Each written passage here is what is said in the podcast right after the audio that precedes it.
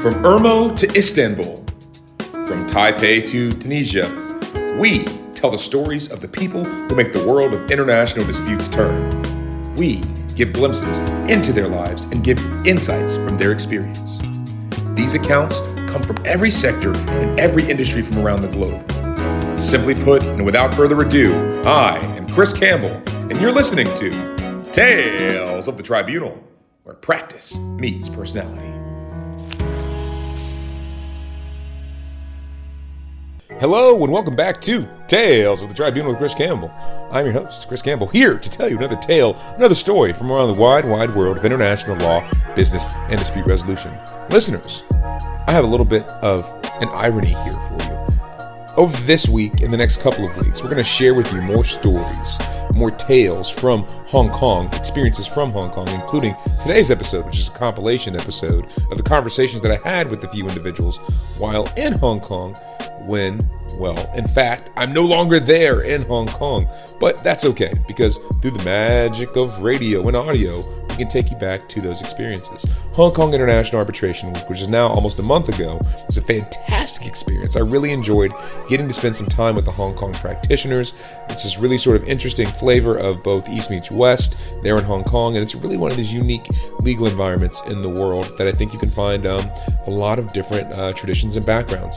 There were things like AI, um, diversity international arbitration. Um, Hong Kong as a venue practices international arbitration in Asia in particular, and well, how the practice is evolving um, in Asia versus in other parts of the world. So it was a conversation or series of conversations I was really glad to be a part of, and I think you'll enjoy this uh, smattering of conversations from throughout the week.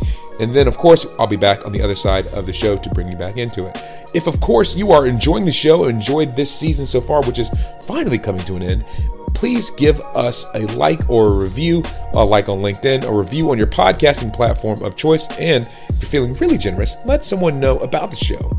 It's literally by word of mouth is the single greatest way that people find the show. So thank you so much for tuning in. And without further ado, here are some conversations from Hong Kong International Arbitration.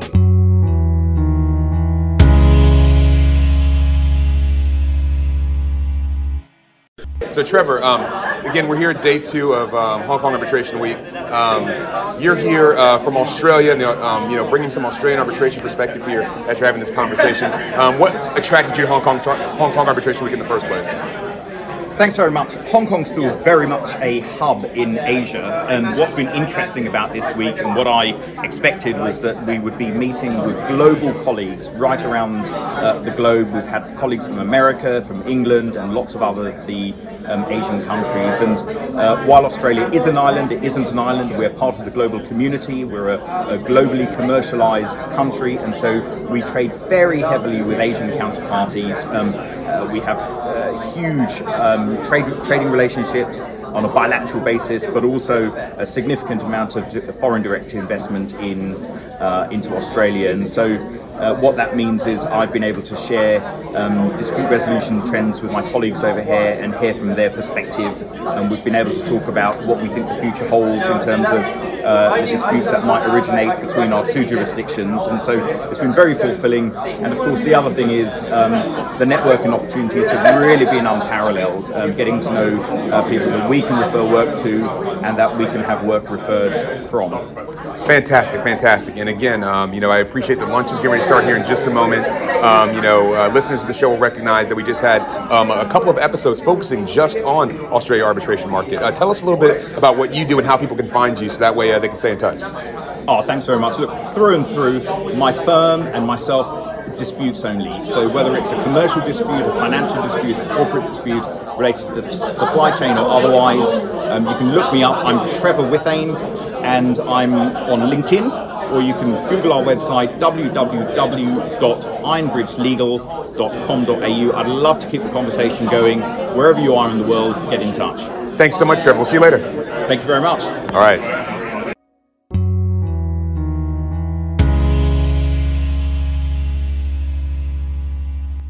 We're going to just chat first about Hong Kong Arbitration Week. You were here. You were on one of the panels here earlier in the week. We got a chance to see you. Tell us, what was the panel you were on, and um, how did you enjoy Hong Kong Arbitration Week? Thank you so much, Chris. Well, it's great to be here, and I enjoy your podcast. So it's an honor to be on your uh, program.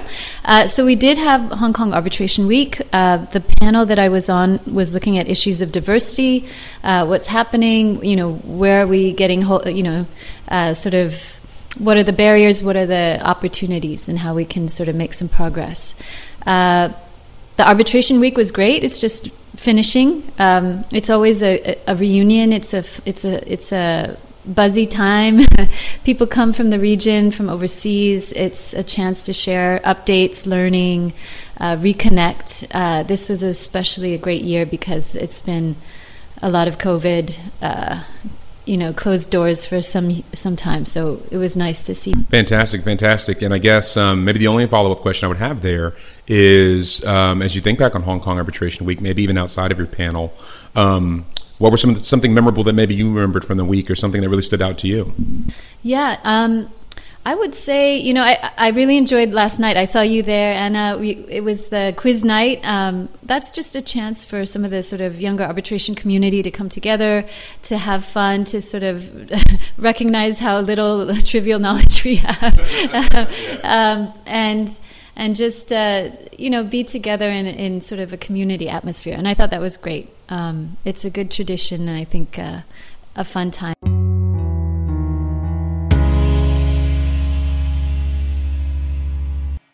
So here we are still um, with Hong Kong Arbitration Week. Um, this is now, I guess, a little bit of the post game of Hong Kong Arbitration Week. Now that uh, the, the, activities and festivities have died down, um, we have a very special guest with us, someone that's also going to be doing um, a mainline interview, and it is um, a familiar face from season one. I'm talking about, of course, Miss Sherlin Tung. Hey, Sherlin. Hi, Chris. How are you? Doing well. I'm doing well. And so you um, were very busy um, over the last week at Hong Kong Arbitration Week.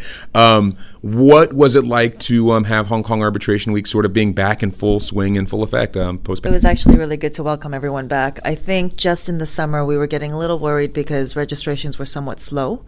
But from my understanding, Eric, who you spoke with earlier, has confirmed that over 800 people registered for HK Arbitration Week. We had over 525 people for the arbitration ball, which is a new record because we've never had so many people participate. It's good to see everyone here. I have to be honest, I'm a little bit upset because with everyone here, traffic was in full swing again. I couldn't get to my restaurants without a reservation, and you couldn't walk anywhere without running into someone, but it's also kind of nice to be back in that time again. That last one doesn't sound like a problem. I mean, that's kind of the whole point, right? You know, the sort of big uh, conference atmosphere that comes with an event like Hong Kong arbitration. Sorry, let me rephrase that. I mean, like walking on the streets, or if you're ah. like gymming, mm. or if you're just kind of out drinking and you're trying to get away from the crowd just for a couple hours, but you turn around and whoop, there's somebody else you know, which is a great thing because Hong Kong, as big of a big of a city state as it is, it's also a really small community, and you will constantly see people you know. That's right. And well, look, um, obviously, folks will be able to listen to uh, your interview to hear more about this. But what were some of your favorite um, moments and memorable moments throughout the week for Hong Kong Arbitration Week this year? I kind of boycotted most of the events, mainly because I registered what I thought was early, but apparently it wasn't early enough. So then I got waitlisted um, and then I got a little bit miffed about being waitlisted. So instead, I started crashing events. Obviously, my favorite of the week would have been the arbitration charity ball because the committee and our coordinators um, Marisol Somerville, whom also is a familiar name for the East, put in their heart and soul. And I swear we didn't sleep for probably the last three weeks. That was a great evening. And then there was an after party until about 3 a.m. I did not participate in that. Mm. Um, my next favorite event was the ICC Hong Kong event. And that was, that was to be quite honest, um, a surprise because ICC Hong Kong only put together the panel and all the details two weeks before. Oh, wow. Yeah, there was no details on the website, and we ended up having over 276 registrations. Generally speaking, you never expect that many to come. About 180 came, so my BD team was not too happy. However, I was able to showcase how wonderful Withers is and how beautiful our new office is. I mean, that was uh, the, the, ICC event. That was almost standing room only. That was uh, a very busy event. So uh, kudos and congrats to the team for doing that. Please make sure to shout out to Diana, Yvonne, and Yvonne. You guys did an amazing job thank you for putting up with me because they are always willing to do any event for any uh, organization that I ask them to help with. Well, yes, shout outs indeed. And if they're on LinkedIn, we'll, we'll give them a tag.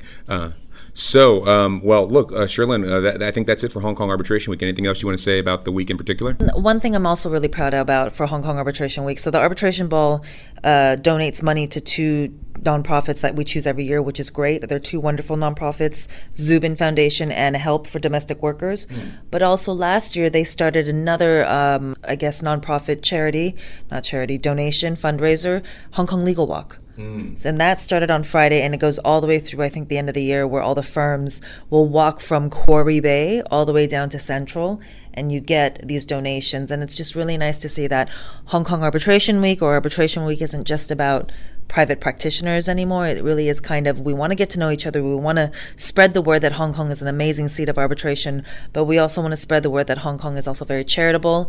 And good stuff indeed. Well, Sherlin, thanks for your comments on Hong Kong Arbitration Week. Thank you. Thanks for having me. And we're out.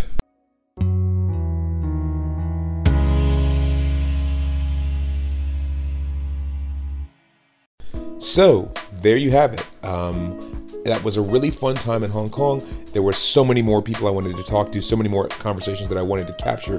But I'm only one man and I'm only one podcaster. And so that just means I have to go back to Hong Kong again foreshadowing to have another set of conversations. It was really great being there. So many f- familiar friends, faces, and great experiences all the way around. If you haven't been before, it's absolutely one of the arbitration events that you should have on your calendar. I think that uh, it was a great conversation. I hope you learned a lot of things as well. And well, that's it. Um, next week, we will be back in your newsfeed with more Tales of the Tribunal. Of course, we have another few series of guests before we wrap up this season, about three or four or so. Um, a couple of those will be in Hong Kong, and one of those won't be. So, wonder who those will be. In any case, I hope that you've enjoyed the show, and that is it for us this week. Tales of the Tribunal is produced by Mobetta Solutions. Show music is done by Joshua and Jaden Campbell. Thank you so much for tuning in for the show this week, and without further ado, don't forget there's no disputing it. You're listening to Tales of the Tribunal.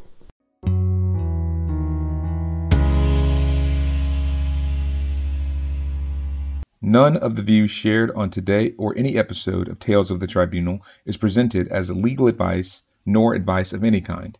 No compensation was provided to any person or party for their appearance on the show, nor do any of the statements made represent any particular organization, legal position, or viewpoint. All interviewees appear on an arm's length basis, and their appearances should not be construed as any bias or preferred affiliation with the host or host's employer. All rights reserved.